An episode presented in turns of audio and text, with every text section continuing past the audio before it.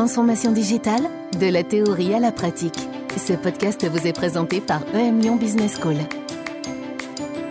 Un travail profond, une nécessité, mais aussi et surtout une continuité. Transformer, oui, mais sans que ce changement soit brutal ou que la vision soit binaire. Une transformation digitale apaisée, c'est l'horizon que nous propose Philippe Silberzan dans le premier épisode de ce nouveau podcast.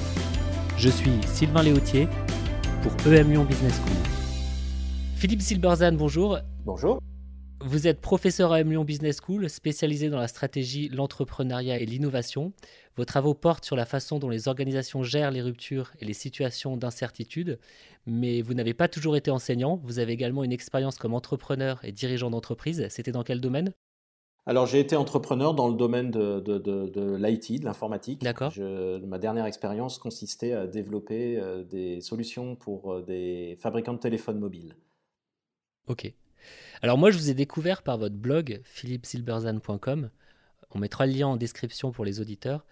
Et dans ce blog, vous décryptez, analysez l'actualité au prisme des travaux que vous menez, notamment sur l'effectuation. Euh, alors moi, j'apprécie beaucoup le regard décalé et je trouve qu'il est toujours précieux de lire des choses qu'on ne lit pas ailleurs et de lire des contenus qui transforment notre façon de penser ou du moins qui nous font poser de nouvelles questions. Donc je recommande aux, éditeurs de ce, blog qui est très intéressant. Alors Philippe, on va parler aujourd'hui de, transformation digitale. Je voulais d'abord vous interroger sur la notion, le concept. Euh, d'abord parce que c'est le moment, c'est le premier épisode de ce podcast, euh, mais aussi parce que je trouve qu'il est essentiel, fondamental de s'interroger sur les mots, car ils disent toujours beaucoup plus de choses qu'ils semblent le faire.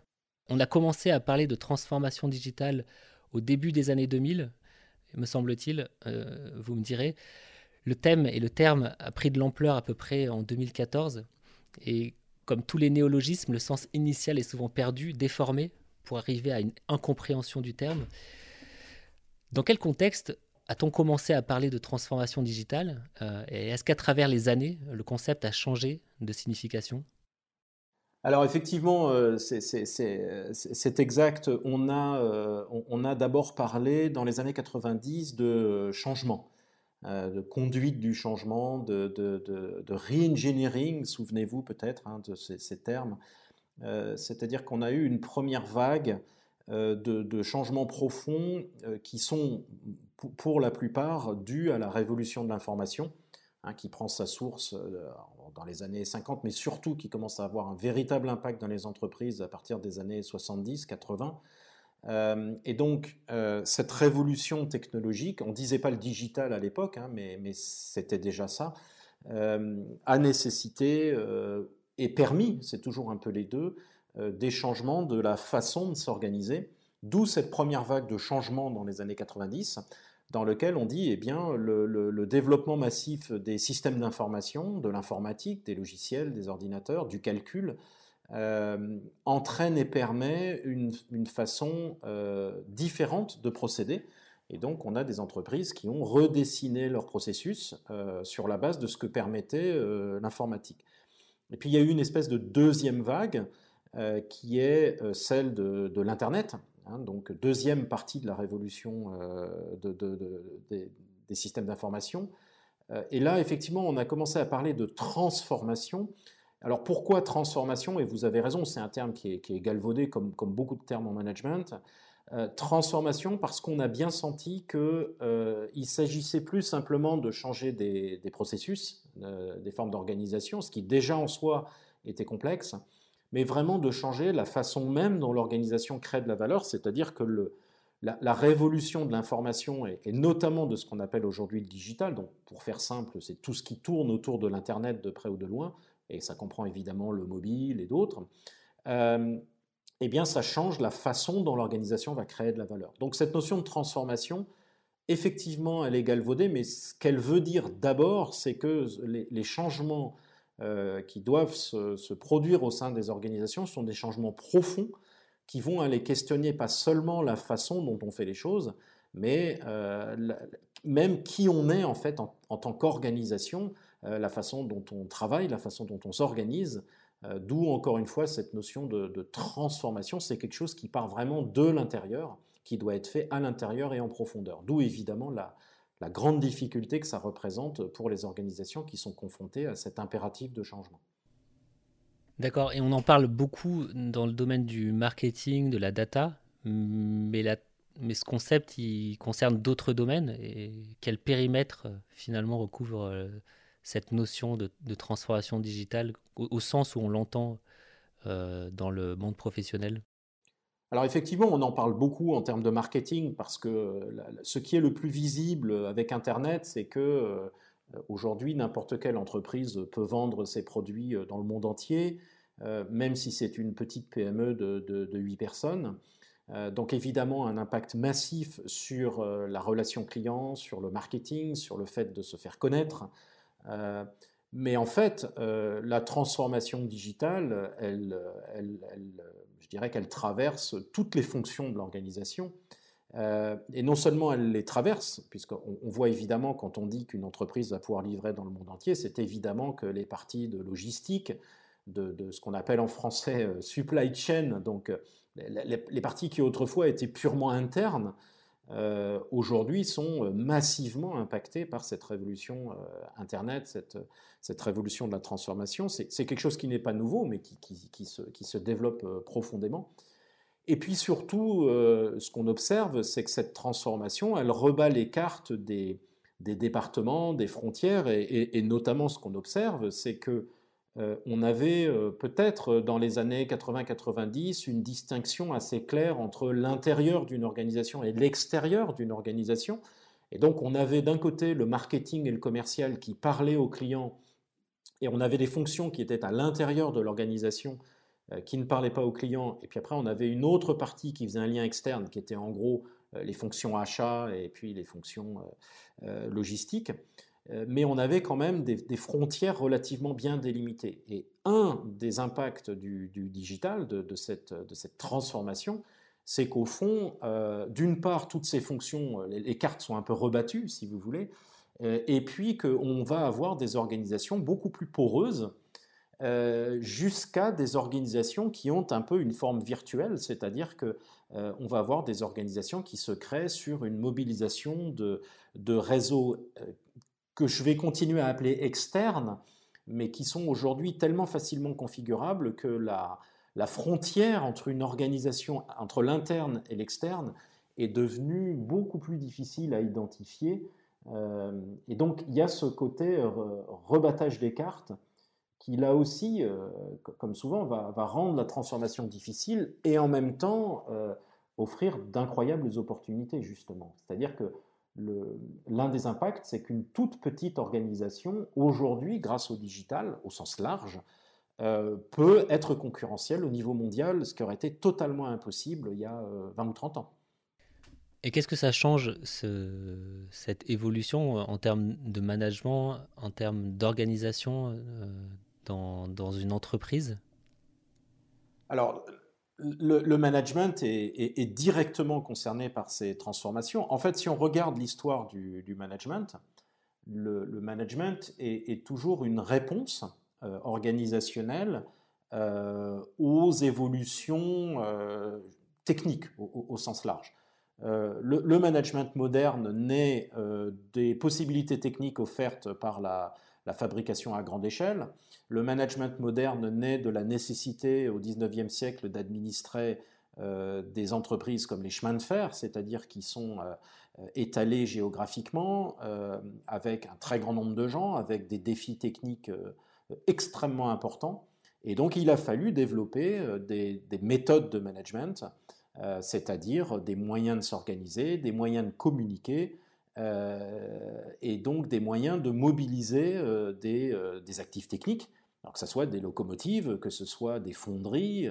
et donc le management est une réponse aux, défis des changements techniques, mais aussi, comme toujours, hein, aux défis et aux opportunités. Et donc ce qu'on a là aujourd'hui avec le digital au sens large, eh c'est que là encore, il impose des changements, mais il est aussi source d'opportunités. Et ce que l'on sait, et ça je crois que c'est évident, c'est que euh, le, management ne pourra pas être le même dans une ère, on va dire, Internet digital qu'il ne l'a été dans une ère pré-digital, pré-Internet. Donc l'entreprise aujourd'hui, ou même au niveau individuel, le manager qui ne se pose pas la question du digital et dans quelle mesure ça va changer euh, son style de management, ses principes d'organisation euh, et, celle de son entreprise, euh, eh bien, va avoir, avoir une période difficile. Donc le management est fondamentalement concerné par, cette révolution. Et est-ce que cette transformation digitale, c'est une finalité, une nécessité, une obligation pour, les, entreprises? Est que est-ce qu'on est obligé de se transformer quand on est une entreprise en 2020 Et si oui, quel, quel problème euh, ce, mode de pensée peut, poser? Alors, est-ce qu'on est obligé de se transformer aujourd'hui euh, face au digital euh, Alors, en un sens, on n'est jamais obligé à rien, mais je crois que, je crois que là, on, ne peut pas ignorer le, digital. donc, j'ai envie de répondre oui, on, est obligé euh, d'intégrer le digital aujourd'hui. Je crois qu'une organisation, une entreprise qui n'intègre pas le digital euh, va passer à côté de... Alors, j'essaye de ne pas utiliser les mots de révolution parce qu'on les utilise souvent euh, un peu à tort et à travers en, management, mais on peut quand même parler de révolution Internet et le, vrai risque pour les organisations, c'est de passer à côté. donc il y a, comme toujours, à la fois un côté changement imposé, c'est-à-dire que le monde évolue. Et là, on a un monde qui évolue euh, avec, avec tout ce que permet Internet au sens le plus large.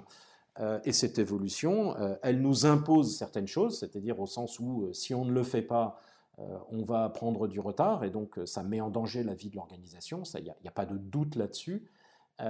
mais également, cette évolution, elle est une source d'opportunité. Donc c'est un peu la deuxième raison pour laquelle aujourd'hui une entreprise est un peu obligée de tenir compte d'Internet, c'est parce que ce sont des sources euh, d'opportunités. Quand vous avez aujourd'hui, encore une fois, la possibilité de vendre vos produits dans le monde entier euh, parce que vous avez juste à faire un site web, ce qui est devenu relativement facile aujourd'hui, et puis à votre disposition des réseaux de, livraison de, colis point à point dans le monde entier pour des tarifs extrêmement faibles, eh bien votre entreprise, si petite soit-elle, euh, est désormais une multinationale en fait, ce qui nécessitait il y, a, il y a 30 ou 40 ans des capitaux considérables, euh, de mettre en place des structures, d'ouvrir des filiales, de recruter des gens, etc.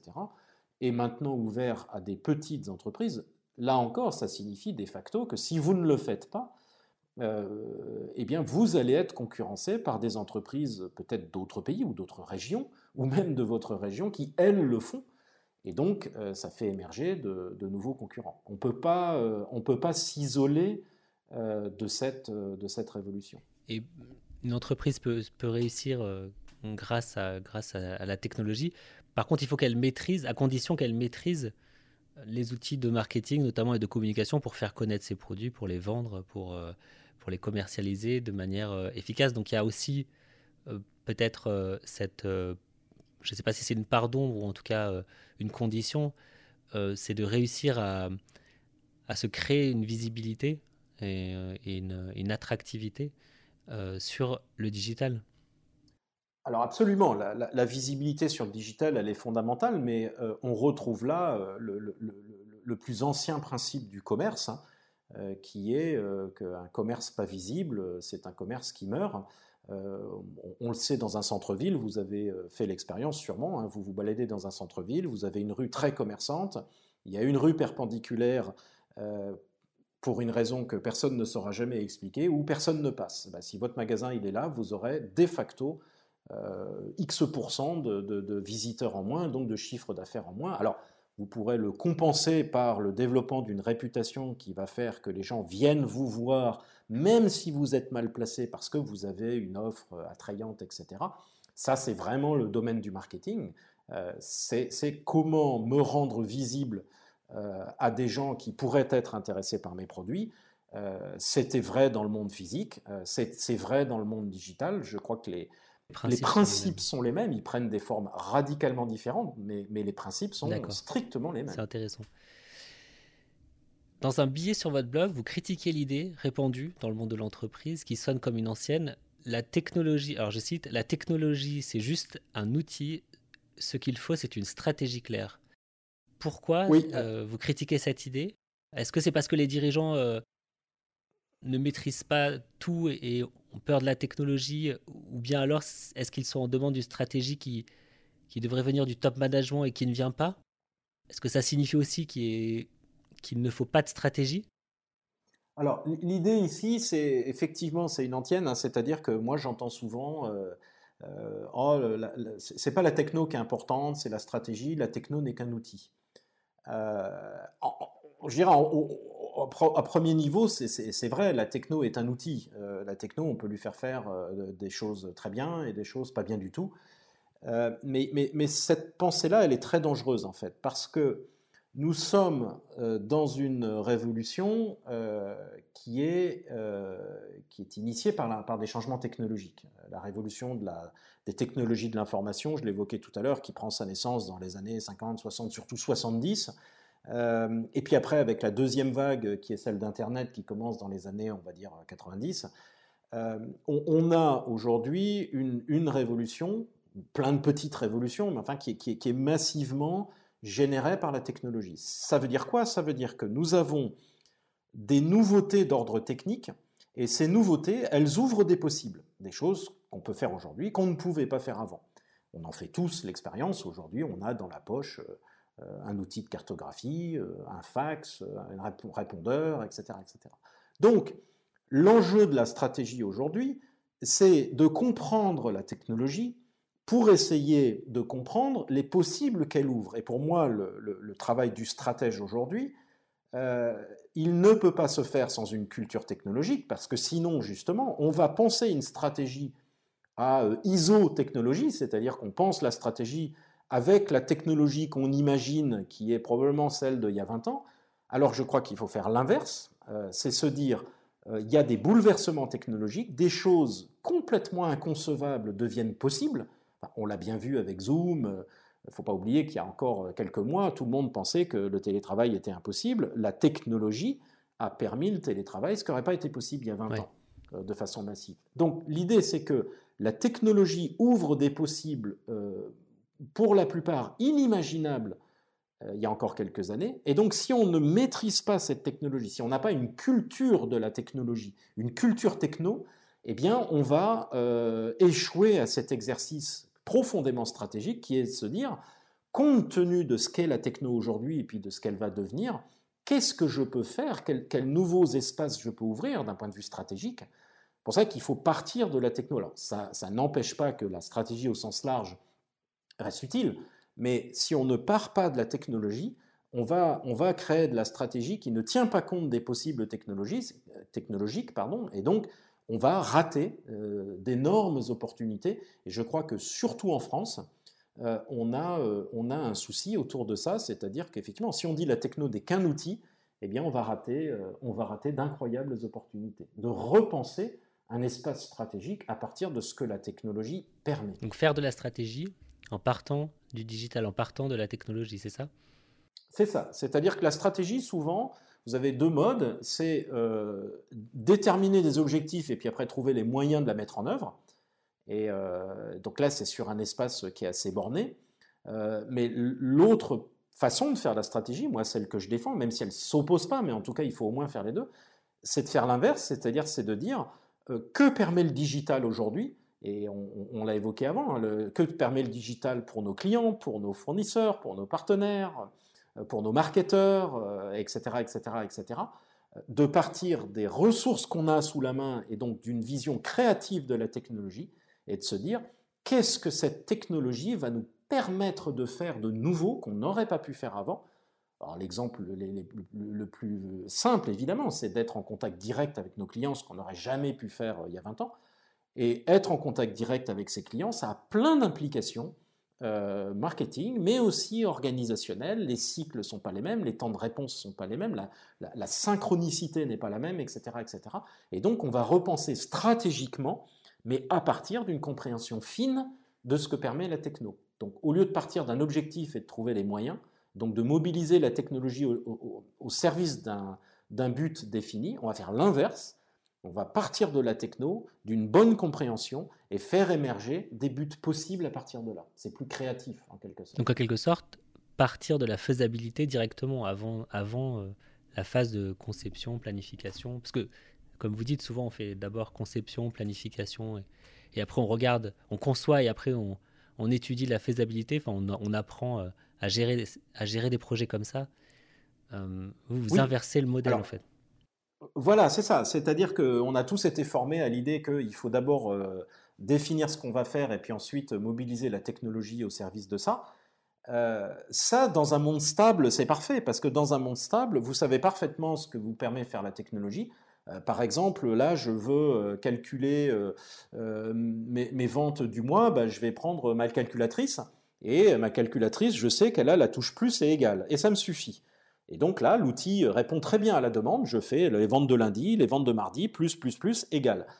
Euh, ça, c'est dans un monde stable, c'est-à-dire que la, calculatrice est un objet que je connais et donc euh, il n'y a pas de créativité. Quand vous parlez d'Internet, vous parlez. Internet n'est même pas un outil. Internet, c'est une, une galaxie de galaxies de galaxies d'outils possibles. Et donc, ça recèle des, des, des infinités de possibilités. Et donc, si vous ne le voyez que comme un outil, vous n'irez chercher dans Internet que les choses que vous connaissez. C'est-à-dire que si vous ne connaissez pas grand-chose, vous allez vous dire, bah, Internet, ça me permet de faire un site web qui me présente mes produits. Eh ben, ça, c'était l'Internet d'il euh, y a 30 ans. C'est bien, euh, mais euh, vous passez à côté de tout, ce que permet Internet aujourd'hui, c'est-à-dire un nombre presque infini de choses, de complètement repenser votre, votre organisation. et, ça, c'est dommage. Ça me fait penser euh, au domaine de la gestion de projet dans lequel on fait de la planification des risques, euh, souvent euh, au début des projets. Et quand on, quand on est dans la conduite du projet, souvent les, les risques qui, qui adviennent ne sont pas ceux qu'on avait identifiés au début. est-ce, que, est-ce qu'on peut encore gérer le risque aujourd'hui dans cette société qui, qui se transforme si rapidement? Alors oui, il faut gérer le risque et, euh, si vous êtes euh, chef de projet, vous allez, euh, vous allez faire cet exercice parce que si vous devez construire un pont, il y, a des choses à respecter, des choses à mesurer, etc. Donc il ne s'agit pas de dire on ne peut plus rien gérer comme risque. Il s'agit par contre d'avoir conscience que ce qui caractérise nos, nos sociétés aujourd'hui, c'est alors certes le risque, mais c'est surtout l'incertitude. Euh, et l'incertitude, c'est quoi? C'est l'incapacité de dire euh, ce qui va se passer demain. Donc, quand on va euh, mobiliser des techniques de gestion de projet, et on l'a bien vu, tous les grands projets sont, sont, incroyablement en retard. Je, crois que j'avais lu un article il y a quelques années sur le, sur le retard des grands projets. C'est colossal, hein, des dépassements de budget, des dépassements de, temps. Suite à la, suite à la crise sanitaire? Pardon? Suite à la crise sanitaire? Ah non, même avant, même avant. C'est, oui, oui, c'est un résultat de la, euh, du domaine de la gestion de projet euh, que la plupart des grands projets sont très en retard. Pourquoi ils sont très en retard? C'est parce que euh, ces projets sont gérés sur la base du risque, c'est-à-dire qu'on part du principe ou de la croyance qu'on connaît ce qui peut se passer. Oui, c'est ça. ce qui est en partie vrai quand on fait un projet, je, je dirais je, vais prendre mon exemple de monter un pont, euh, de créer un pont. Euh, ce qui en première approximation pourrait nous sembler euh, avec, je dirais, relativement maîtrisable, mais j'imagine que toute personne qui a construit un pont vous dira, bah oui, ça c'est vrai, jusqu'au jour où tu commences vraiment à le construire, puis tu t'aperçois que malgré ton analyse géologique, en fait, il y a tel événement qui était absolument pas prévisible, etc., etc.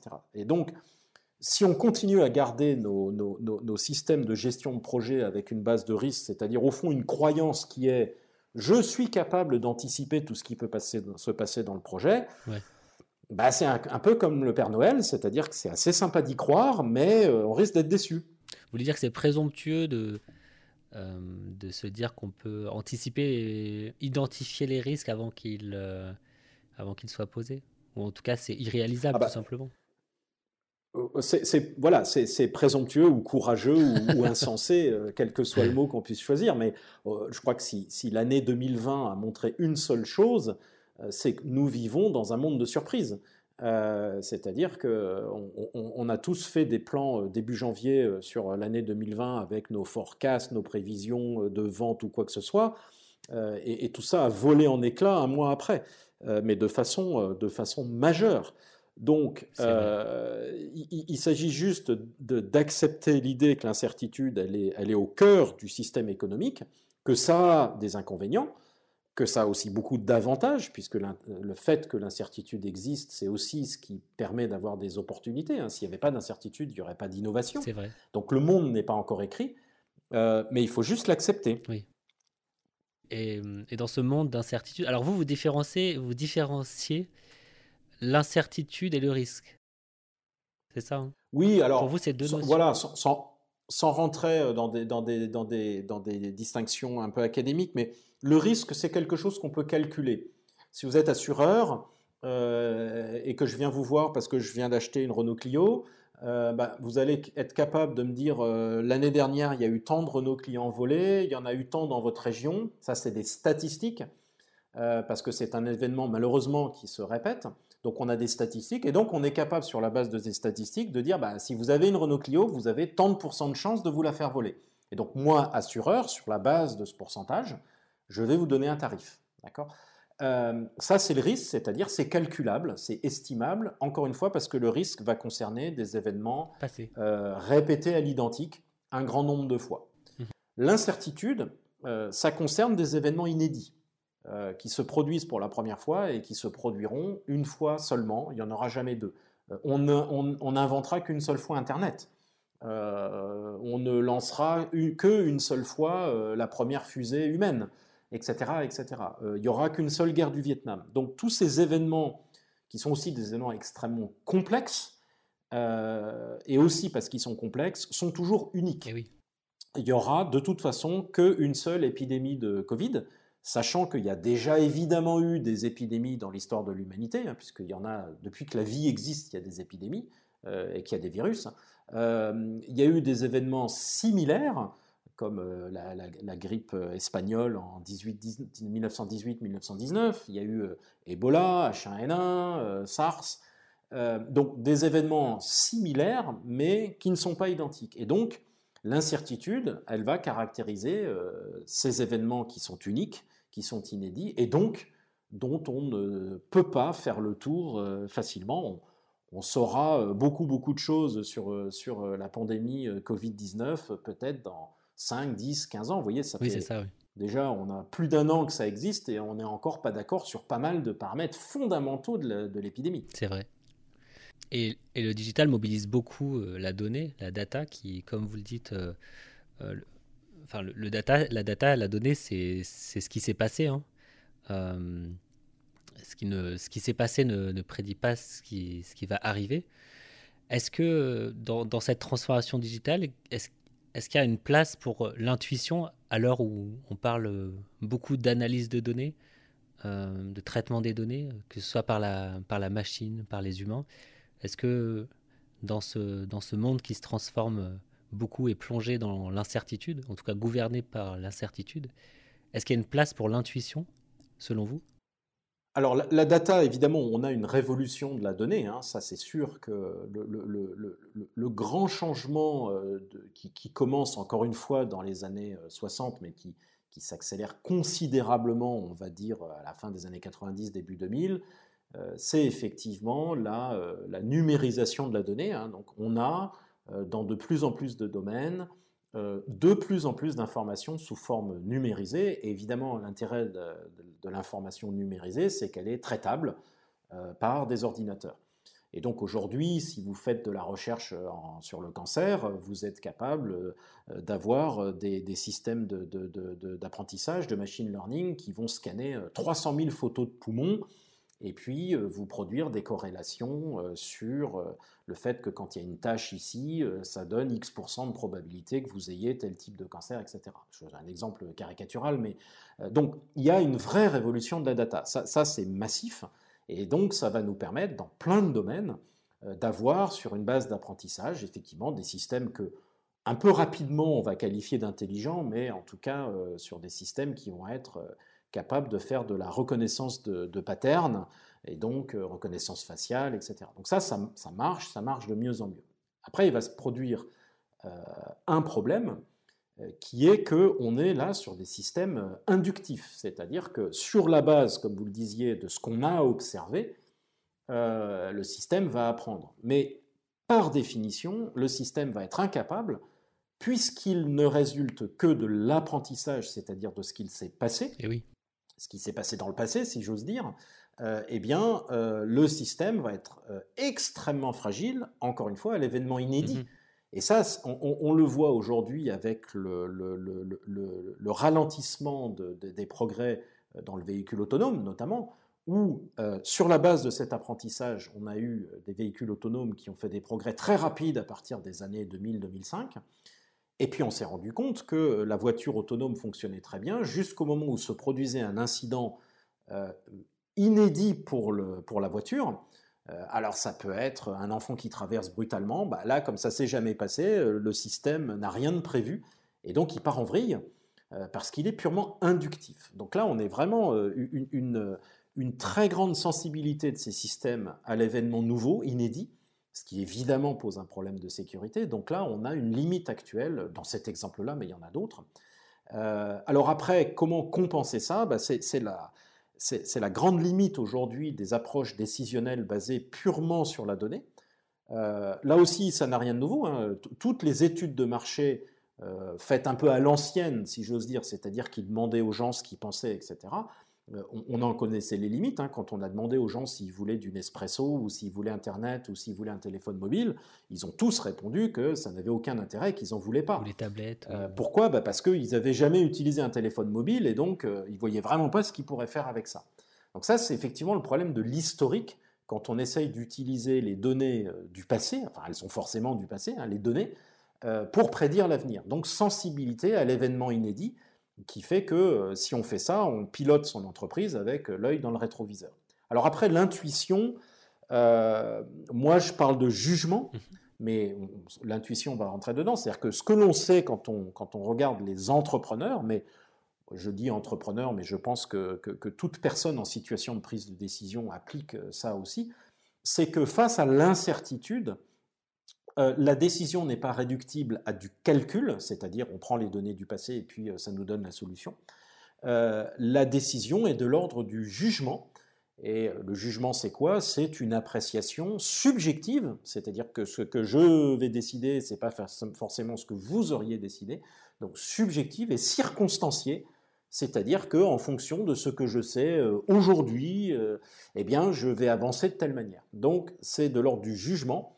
Et dans le jugement, bah oui, il y aura une part d'intuition euh, et puis de, dimension psychologique euh, importante. Il y aura une part de créativité parce que face à l'incertitude et donc à l'événement inédit, on va forcément devoir décider de faire des choses qu'on n'a jamais faites auparavant. Et encore une fois, regardez avec la Covid, hein, on est confronté à des choses que jamais on n'aurait imaginées. Quand on dit on va fermer toute l'économie, ça ne s'est jamais produit. Hmm. Euh, et donc c'est effectivement là que, encore une fois, on va parler de jugement ou d'intuition, mais en tout cas, la décision face à l'incertitude ne se réduit pas à un simple calcul, même si euh, on va bien évidemment faire appel à des données. Hein. Quand on décide de quoi faire face à la Covid, on prend, on regarde le nombre de malades, l'évolution, on dit oh voilà attention, il y a une tendance en augmentation, etc., etc. Donc on a toujours une partie de la décision qui repose sur des données, mais on ne peut pas faire reposer toute la décision sur les données parce que là, c'est l'accident garanti. Oui, et puis même les données ont une part de subjectivité, à la fois,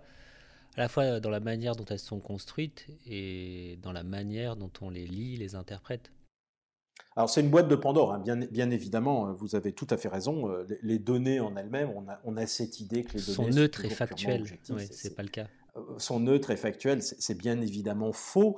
Euh, parce que la façon dont on, définit les choses, euh, la façon dont on les présente, la façon dont on sélectionne, la façon dont on pose les questions, euh, ça en soi, on, le sait, on, l'a bien vu dans. Il y, a eu plein d'études de fait sur justement les gens qui faisaient des études de marché. on s'apercevait que en fonction de la personne qui posait la question, euh, on avait des réponses différentes. Si c'est une femme, si c'est un homme, si après il y a des questions de racisme, vous savez, si, si, si c'est une personne noire qui pose une question à un blanc ou pas, si vous êtes dans le sud des États-Unis, donc il y a des contextes qui vont faire que euh, la donnée peut être parfois euh, extrêmement eh subjective. Ça, c'est un mmh fait. Donc ça peut avoir plein d'intérêts, mais il ne faut pas être naïf sur, ce, sur cette question-là. C'est ça, il faut le savoir.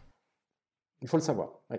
J'aimerais qu'on aborde aussi euh, la question plus précisément dans les entreprises, des, process et des tendances à l'heure. Vous échangez avec des dirigeants, des entrepreneurs. Quels sont les principaux écueils que vous observez dans les entreprises, chez les acteurs des projets qui touchent de près ou de loin à la transformation digitale Est-ce qu'il y a des, des problèmes rencontrés que vous, que vous identifiez et qui reviennent souvent? Euh, Est-ce qu'il y a des, euh, des, des, failles dans les, dans les façons de, de, gérer les projets ou de considérer les projets Concrètement, dans les entreprises, aujourd'hui, en 2020 Ou est-ce que tout se euh, passe bien? non, je pense que si tout se passait bien, on n'aurait pas. besoin d'être là et il n'y aurait pas de programme de formation à la, à la transfo digitale. Euh, il y, a, alors, la transformation digitale, je l'évoquais un peu tout à l'heure, hein, on parle de transformation, donc on parle de quelque chose de très profond, donc ça ne peut pas être simple. Euh, ça ne peut pas être simple. Donc, euh, si, si vous êtes dirigeant d'une organisation et que vous trouvez que c'est vraiment dur de transformer et que vous dites oh là là, c'est peut-être parce qu'on est mauvais, je vous rassure tout de suite, c'est difficile pour tout le monde puisqu'encore une fois, j'allais dire on s'attaque, c'est pas le bon terme, on, va s'intéresser au cœur de l'organisation, euh, puisqu'on va euh, s'intéresser au processus, au mode de décision et, au-delà à l'identité même de l'organisation. Donc, il y, a, euh, il, y a, beaucoup, beaucoup de paliers de difficultés euh, qu'on pourrait évoquer. Il y en a qui sont techniques, il peut y avoir aussi des difficultés d'ordre financier, parce que parfois ça représente des investissements considérables. Euh, il, y a, euh, il y a une difficulté aussi qui est que on est, ça c'est surtout vrai pour les grandes entreprises, mais, pas seulement, euh, qui est que l'entreprise aujourd'hui elle a une réalité. Il y a des gens qui travaillent, il y a des gens qui produisent des choses. Vous avez des usines, des entrepôts, un département de comptabilité, etc. Donc si vous dites on va tout transformer, ben, vous, vous créez d'abord le chaos avant qu'il y ait peut-être quelque chose qui émerge. Donc il y a un énorme risque qui est que la transformation, vous savez, c'est comme en médecine où le, médicament tue le malade pour le sauver. Euh, donc il y a un risque euh, énorme qu'une euh, approche agressive de la transformation fasse plus de dégâts qu'autre chose. Et donc déjà avec une entreprise existante ou une organisation existante, il y a un principe de prudence qui est, qui est absolument fondamental, c'est que toutes les approches de transformation, enfin presque toutes, qui ont été entreprises de façon extrêmement agressive, euh, ont généré une résistance euh, qui est souvent très rationnelle et très compréhensible. Alors, sauf peut-être si, l'organisation est au bord du précipice, si elle est en, très mauvaise posture, ben là souvent des, approches très agressives sont la, seule solution. Il y a des exemples historiques d'entreprises qui, à deux doigts de la faillite, se sont profondément réorganisées. Ce qu'on peut espérer, c'est que les gens qui nous écoutent ne sont pas euh, dans ce cas-là et donc se disent, voilà, mon entreprise, elle marche pas trop mal, euh, donc je veux quand même protéger ça, mais je sais aussi que tout en devant protéger ce qui existe, je dois le faire évoluer et le transformer. Et là, on va, euh, se heurter à une difficulté qui est que ce que moi j'appelle les modèles mentaux, c'est-à-dire que si l'entreprise a réussi, c'est parce qu'elle s'est structurée autour de croyances profondes, Hein, un collectif existe parce que les gens qui sont dans ce collectif partagent des croyances. Ces croyances, c'est sur euh, nos clients, sur nos fournisseurs, sur la, façon de créer de la valeur. Alors, ça va donner un, modèle d'affaires, notamment. Ces croyances, elles sont aussi sur comment on manage, comment on s'organise. Donc, c'est, c'est comment, dans notre organisation, nous nous voyons nous et nous voyons le monde. D'accord? Ça, mhm. c'est les modèles mentaux. Et donc, L'organisation qui a réussi, c'est l'organisation qui a fait émerger des modèles mentaux qui sont efficaces, qui sont euh, efficaces dans son environnement. Ça, c'est une entreprise qui a réussi. Et donc, le besoin de transformation, c'est quoi? C'est de dire, eh bien, ces modèles mentaux sont efficaces, mais euh, bah, c'est un peu comme le yaourt, au bout d'un moment, ils finissent par être obsolètes, et d'autant plus que le monde change. Et donc, quand on est dans une situation de changement profond, comme notamment ce qu'on vit en ce moment avec le digital et puis tous les autres changements, que ce soit les changements sociaux, économiques, politiques, etc., eh bien, des, modèles mentaux qui ont pu être efficaces pendant de nombreuses années, qui sont à la base de notre collectif euh, performant, euh, qui nous ont bien servi, ben, ces modèles mentaux, malgré le fait qu'ils nous aient servi depuis si longtemps, eh bien, deviennent de moins en moins efficaces. Et là, il va falloir les changer. Et donc, ça veut dire quoi? Ça veut dire qu'on va aller remettre en question ce qui est à la base de notre collectif. Hein, c'est vraiment les briques fondamentales. Et c'est pour ça que c'est difficile. Euh, et c'est pour ça qu'il faut être prudent. Et, souvent, moi, je dis aux, équipes dirigeantes, je dis, vous devez le faire de façon respectueuse. Parce que on revient sur ce, qu'on évoquait tout à l'heure, c'est-à-dire la, raison pour laquelle les grands programmes de transformation échouent, c'est qu'ils vont aller attaquer, et là je choisis le terme volontairement, attaquer de front ces modèles mentaux, en disant euh, il faut être comme Google, il faut arrêter ça, etc. Et ça, ça génère un réflexe de protection de l'organisation. Eh et, du coup, le plan de transformation va échouer. Oui, c'est l'approche. Euh, c'était euh, aujourd'hui, il faut changer, il faut changer de modèle. Euh, avant, c'était, ce n'est plus valable. Ce que je vous propose, c'est, la, seule chose valable. Forcément, on n'a pas forcément envie d'emblée d'adhérer au, programme. Quoi. Mais c'est surtout la, c'est la façon dont on le dit aussi, c'est ça? Voilà, c'est-à-dire que si on pose les choses de façon binaire, et ça c'est souvent l'espèce de posture des programmes de transformation, qu'ils soient digitaux ou autres, hein, euh, la, posture souvent des programmes de transformation, elle, est toujours euh, binaire. Il y a euh, l'ancien monde et le nouveau monde, il y a les ringards et les innovants, il y a la direction générale et ceux qui vont exécuter, et puis quelque part, il y a aussi le futur de l'organisation et son présent. Et si on oppose les deux, euh, eh bien là, là, on a tout perdu. Parce que euh, si on va attaquer l'identité profonde de l'organisation, ces modèles mentaux profonds, euh, qui sont à la base de la réussite de l'organisation, il va se déclencher un mécanisme immunitaire, rationnel. C'est normal que l'organisation se protège, parce qu'elle a été structurée pour ça. Une organisation qui fonctionne bien, c'est une organisation qui a trouvé les bons modèles mentaux. Ces bons modèles mentaux ont généré le bon modèle d'affaires on, l'a mise en œuvre de façon euh, efficace. Et donc, quand il y a un gars qui vient nous expliquer qu'il faut changer tout ça, on se méfie et on a raison. Et donc, la, façon dont on doit transformer une organisation, c'est d'aller euh, reconnaître ces modèles mentaux, les célébrer et dire oui, attention, il faut néanmoins les faire évoluer, mais sur une posture de respect. Ça, c'est extrêmement important. Une condition de réussite. C'est intéressant. Si on parle euh, maintenant de la crise euh, sanitaire de 2020 euh, et en lien avec la transformation digitale, est-ce que selon vous, les entreprises qui étaient déjà digitalisées, je ne sais pas si l'adjectif est valable, mais elles ont su, à votre sens, mieux faire face que, que les autres? Alors oui, c'est sûr que ceux, qui gagnent aujourd'hui sont ceux qui soit étaient déjà en, digital, euh, soit ceux qui l'ont fait rapidement, et donc là, euh, ça, dépend un peu des tailles. Euh, il y a là un, élément tout à fait effectivement fondamental. Hein. On, l'a bien vu, des, petits commerçants qui avaient pas de, qui avaient pas qui s'étaient jamais vus comme, ayant besoin du digital, c'est devenu une question vitale en fait. Ce qui est intéressant ici, c'est que on, l'a peu observé, euh, mais, je pense que c'est important de l'observer, c'est que euh, si on a pu basculer dans le digital en, littéralement une semaine, voire moins, euh, c'est qu'on a eu depuis une vingtaine d'années la construction d'une infrastructure absolument extraordinaire, avec, avec du cloud, des choses comme ça, et qui a permis de déployer effectivement des, plateformes de communication, de, de, Zoom, de Teams, etc., en des temps records et sur des, sur des masses euh, inimaginables, parce que depuis des années, on a des data centers, etc., qui ont permis d'absorber la, la, charge. Euh, si tout ça avait dû être hébergé par les entreprises, ça n'aurait jamais marché. Donc, Un, des facteurs, euh, un des facteurs de cette révolution numérique, c'est le développement d'une infrastructure qui, a, quand même, enfin je, me répète peut-être, mais qui a quand même subi une, une montée en charge euh, inédite, jamais on n'avait vu ça, et qu'il a euh, subi sans le moindre effondrement. Je crois que à un moment donné, en mars, on, critiquait un peu parce que des fois, on avait un peu des temps de latence. et ça, c'était des, c'était des, des, des, complaintes de riches.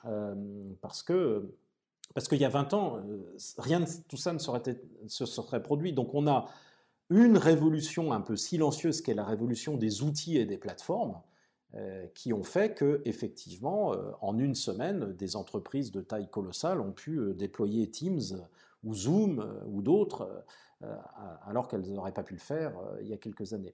Donc ça c'est vraiment important. Mais, mais, derrière effectivement ça montre que beaucoup de ces entreprises, y compris de très grandes entreprises françaises, étaient très en retard sur le digital euh, et le risque là aujourd'hui, c'est que, euh, c'est que le digital, euh, à l'occasion de la crise de la Covid, n'ait été, encore une fois, que quelque chose de relativement périphérique. C'est-à-dire que, oui, on déploie du Zoom, mais est-ce qu'on a vraiment profité de l'occasion pour changer de nos manières de travailler sur la base de ce que le digital permet?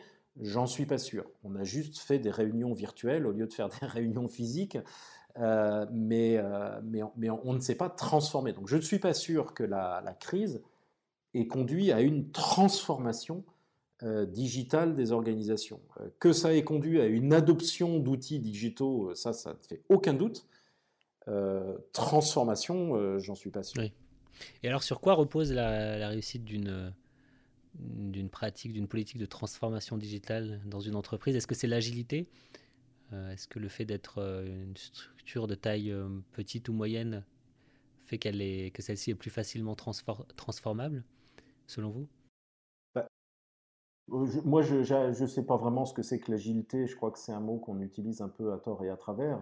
le, ce, qui, ce qui, selon moi, fait la, la réussite d'une transfo digitale, encore une fois, c'est de comprendre à la fois que ça n'est pas une question technique, euh, c'est-à-dire qu'il ne suffit pas d'avoir Teams pour être euh, digital, euh, que ça nécessite une culture de la technologie profonde, comme on l'évoquait tout à l'heure, pour comprendre ce que le digital permet qui n'était pas possible avant et, et, ce que ça rend obsolète.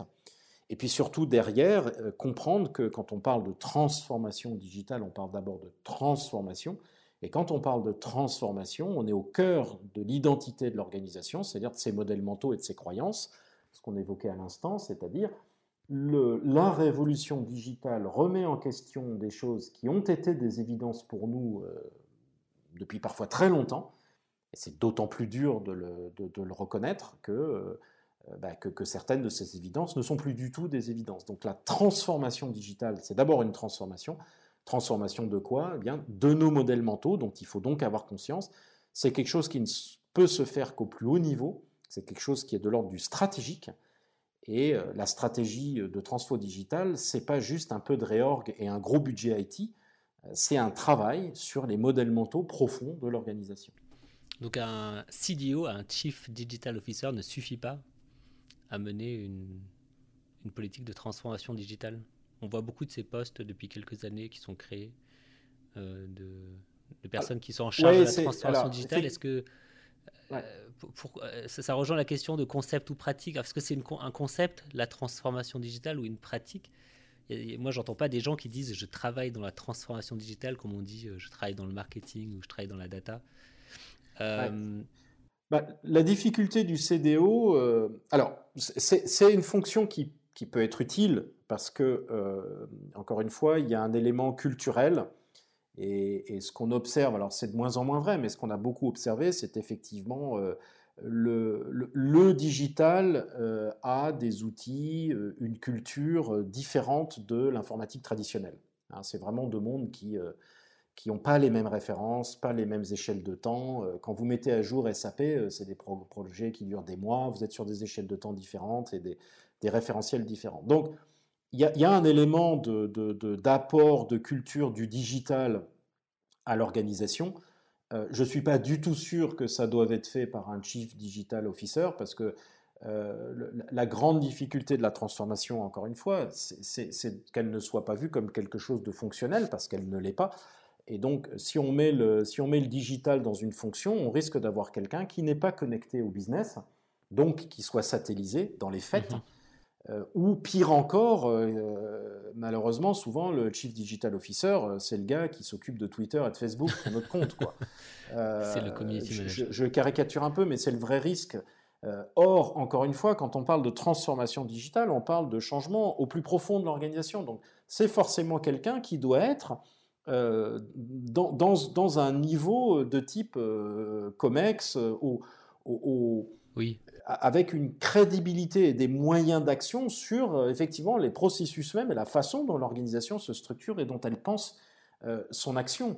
Et donc, euh, c'est un peu comme si aujourd'hui vous aviez un chef digital électricité ou un chef digital.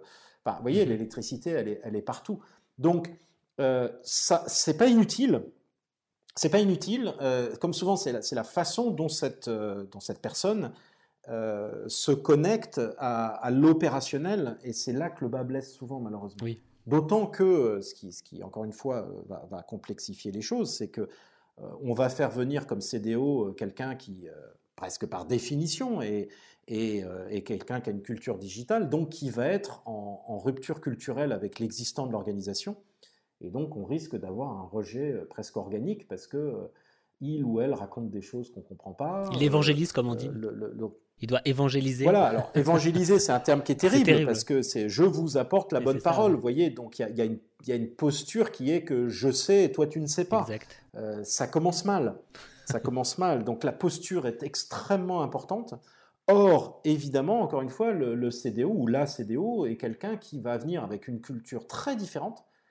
C'est ça qu'on lui demande en un sens. Mais moi, j'ai eu des exemples de gens qui ont été euh, recrutés par le COMEX précisément parce qu'ils avaient ce profil euh, très euh, éloigné de l'organisation, parce que, je, caricature, mais nous, on est des, on est des vieux, on, ne comprend rien à tout ça, donc on va faire venir un petit jeune qui s'y connaît et qui connaît Facebook, Twitter, LinkedIn, les, indices sociaux, enfin tous les, tous les termes, etc., cette culture-là. Bah oui, mais, mais, quand il ou elle arrive dans l'organisation, euh, c'est un peu comme si vous, enfin, vous débarquez dans une tribu que vous ne connaissez pas du tout, vous ne parlez pas la même langue, eh ben ça ne se passe pas très bien en général. Donc on a un paradoxe là, c'est qu'on veut quelqu'un de différent, mais il faut pas que cette personne soit, soit, trop différente. Et en même temps, euh, la posture doit pas être euh, bah, vous êtes les ringards et moi je vais vous apprendre ce que c'est que le nouveau monde et je vais vous transformer en Google. la, la posture va être très très importante. Oui. Et puis, euh, ce poste n'existera certainement plus dans, dans 5 ans, 10 ans, euh, peut-être même un peu moins. Il faut l'espérer, parce que si, si, dans 5 ou 10 ans, on a encore un responsable de la transfo ou un, un, Chief Digital Officer, c'est qu'on aura échoué. Après, sur la transfo, euh, l'une des difficultés qu'on a et qui pourrait peut-être justifier qu'on ait quand même des gens en charge de la transfo, c'est que là aussi, c'est un modèle mental. On a cette idée que la transformation, vous savez, c'est comme Superman, c'est-à-dire que Superman, Clark, euh, c'est un journaliste qui est un peu euh, neuneux, il est un peu bizarre, il est un peu timide, il est gauche. Et puis à un moment, il se transforme et il devient Superman. Donc il y a l'avant, un peu naze, et puis il y a l'après, super génial, super fort, il sauve tout le monde, il vole, c'est merveilleux. Et, si on a cette vision de la transformation comme avant, après, et puis avec au milieu quelque chose qui est traumatique, là aussi on a tout faux. Euh, normalement, on devrait avoir euh, une vision de la transformation, en tout cas moi c'est l'idée que je défends, une vision de la transformation comme euh, celle de l'organisation comme un être vivant, et un être vivant se transforme. C'est-à-dire que vous, n'êtes pas la personne que vous étiez il y a 20 ans, et pourtant vous êtes toujours Sylvain, et, etc. Donc l'organisation, ça doit être pareil, ça devrait être pareil, c'est-à-dire que ça devrait être un organisme vivant qui se transforme un peu au fil de l'eau, un peu continuellement, et donc de façon non traumatique, parce qu'il n'y a pas de raison, euh, c'est pas désagréable de changer, de se transformer, etc. Il n'y a pas de raison pour que ce soit traumatique, il n'y a pas de raison que ce soit stressant. Euh, on devrait faire en sorte que la transformation soit euh, effectivement quelque chose d'un peu organique et donc de, plutôt agréable au fond, parce que si rien ne vous menace, c'est pas désagréable de changer, d'apprendre des nouvelles choses, de, de, faire évoluer un peu son poste, etc. Donc derrière, il y a on revient à ce que vous évoquiez tout à l'heure, c'est-à-dire le management.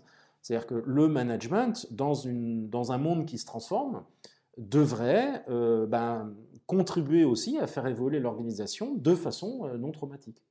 Une transformation non traumatique, c'est une idée que je trouve euh, super, super intéressante. pour terminer, on va céder un peu à la prospective. c'est toujours difficile de ne pas le faire. Euh, ça va être court. même dans un monde d'incertitude et de bouleversement perpétuel, on parlera certainement plus de transformation digitale dans 15 ans. De quoi parlera-t-on? Ah ben j'en sais rien. Je, serais très malhonnête de vous le dire. Ça, personne ne peut le savoir. En février, euh, qui, pouvait savoir de quoi on parlerait au mois d'avril? Vous vous rendez compte? Euh, le, mot de confinement, Zoom, rien que ces deux mots-là, anti, test antigénique. Euh, enfin, la, plupart de ceux dont on parle aujourd'hui étaient complètement, complètement inconnus, inattendus en février. Donc je crois que nous gagnerions à, cesser de faire de la prospective. Euh, c'est un art stérile, inutile, qui est passionnant. Hein. c'est super de faire de la prospective. On peut faire des choses géniales. Enfin, tu vois, si, si, on ne sait pas quoi faire ce week-end, c'est merveilleux, mais faut surtout pas euh, qu'on commence à croire euh, ce qu'on va pouvoir imaginer. Euh, nous sommes dans un monde de surprises. Ça a des côtés désagréables, parce que certaines de ces surprises sont fort désagréables, mais ça a aussi un côté agréable, c'est-à-dire que l'avenir, il n'est pas écrit, l'avenir, il est ouvert. Et donc, donc, je ne peux pas du tout répondre à cette question. que se passera-t-il Je ne sais plus quel horizon vous me demandiez. 15 ans. 15 ans, bah alors là, 6 mois, c'est déjà dur. Euh, six mois, c'est déjà dur. Je ne suis même pas capable d'avoir des prévisions météo pour mon, village euh, demain. Euh, donc 15 ans, non, non, il faut, arrêter. On, en est totalement incapable. Totalement incapable. Essayons de comprendre. Essayons de comprendre le présent avant de voilà d'envisager voilà. la suite. Exactement, parce que absolument. C'est-à-dire que très souvent, pourquoi est-ce qu'on aime parler du futur et surtout dans 15 ans? Un, bah, c'est parce qu'on peut raconter ce qu'on veut puisque évidemment on ne peut pas vérifier, puisqu'on ne saura que dans 15 ans, et deux, dans 15 ans, on ne sera plus là, ou on sera mort, etc. Donc quand il faudra payer l'addition euh, de ceux qui nous ont cru, on ne sera plus là. Donc moi je propose précisément, plutôt que de, parler du futur dans 15 ans, ce qui est encore une fois pas désagréable, on peut imaginer et puis lire des livres de science-fiction, c'est de développer une compréhension profonde du présent. Parce que l'exemple montre que euh, bah, on aime bien parler du futur, encore une fois, parce qu'on peut dire ce qu'on veut et que ça n'engage pas à grand-chose, euh, alors que parler du présent, euh, surtout pour un dirigeant d'entreprise, bah, ça veut dire plonger dans la profondeur de son organisation aujourd'hui, comprendre ce qui se joue en ce moment pour mon organisation, mais aussi dans le monde, dans la société, etc. C'est de ça dont on a besoin. On observe des choses qui semble n'avoir aucun sens. C'est normal, on est dans une période disruptive. Et donc, il faut reconstruire un sens de ce qu'on observe. Ça nécessite du travail. Et c'est là qu'émergent que, qu'émergent euh, aussi des opportunités, qu'elles soient économiques, sociales ou politiques. Donc, attachons-nous à développer une compréhension du présent. Je pense qu'il y a déjà beaucoup, beaucoup, beaucoup de travail parce que c'est difficile. Et donc, il faut d'autant plus le faire parce que c'est là que vont émerger euh, bah, les, opportunités de, ce qu'on va construire dans les semaines, les mois, les années qui viennent. Merci Philippe. Comprendre euh, ce qui se joue en ce moment, euh, penser le présent avant d'envisager le futur, je crois que c'est... On pourrait conclure comme ça. Merci beaucoup pour cet échange, Philippe Silverzan. Merci à vous. Merci également à vous, auditeurs, de nous avoir écoutés jusqu'au bout. J'espère que cet épisode vous permettra de poser un regard différent sur les enjeux et les pratiques de la transformation digitale. Après ce podcast en quelque sorte introductif car il nous a permis de prendre du recul, je vous donne rendez-vous en février avec Romain Willman, avec qui nous parlerons notamment de sécurité et de data. Que vous soyez étudiant ou professionnel, les différents parcours proposés par EM Lyon Business School intègrent tous la transformation digitale. Découvrez notre offre Executive Education sur executive.em-lyon.com et notre offre de formation initiale sur master.em-lyon.com. Si vous avez écouté jusqu'au bout ce podcast, c'est certainement que vous l'avez apprécié. Alors, pour en faire profiter un collègue ou un proche qui pourrait être intéressé, n'hésitez pas à le partager maintenant à deux personnes autour de vous et de mettre une note avec un commentaire constructif. A très bientôt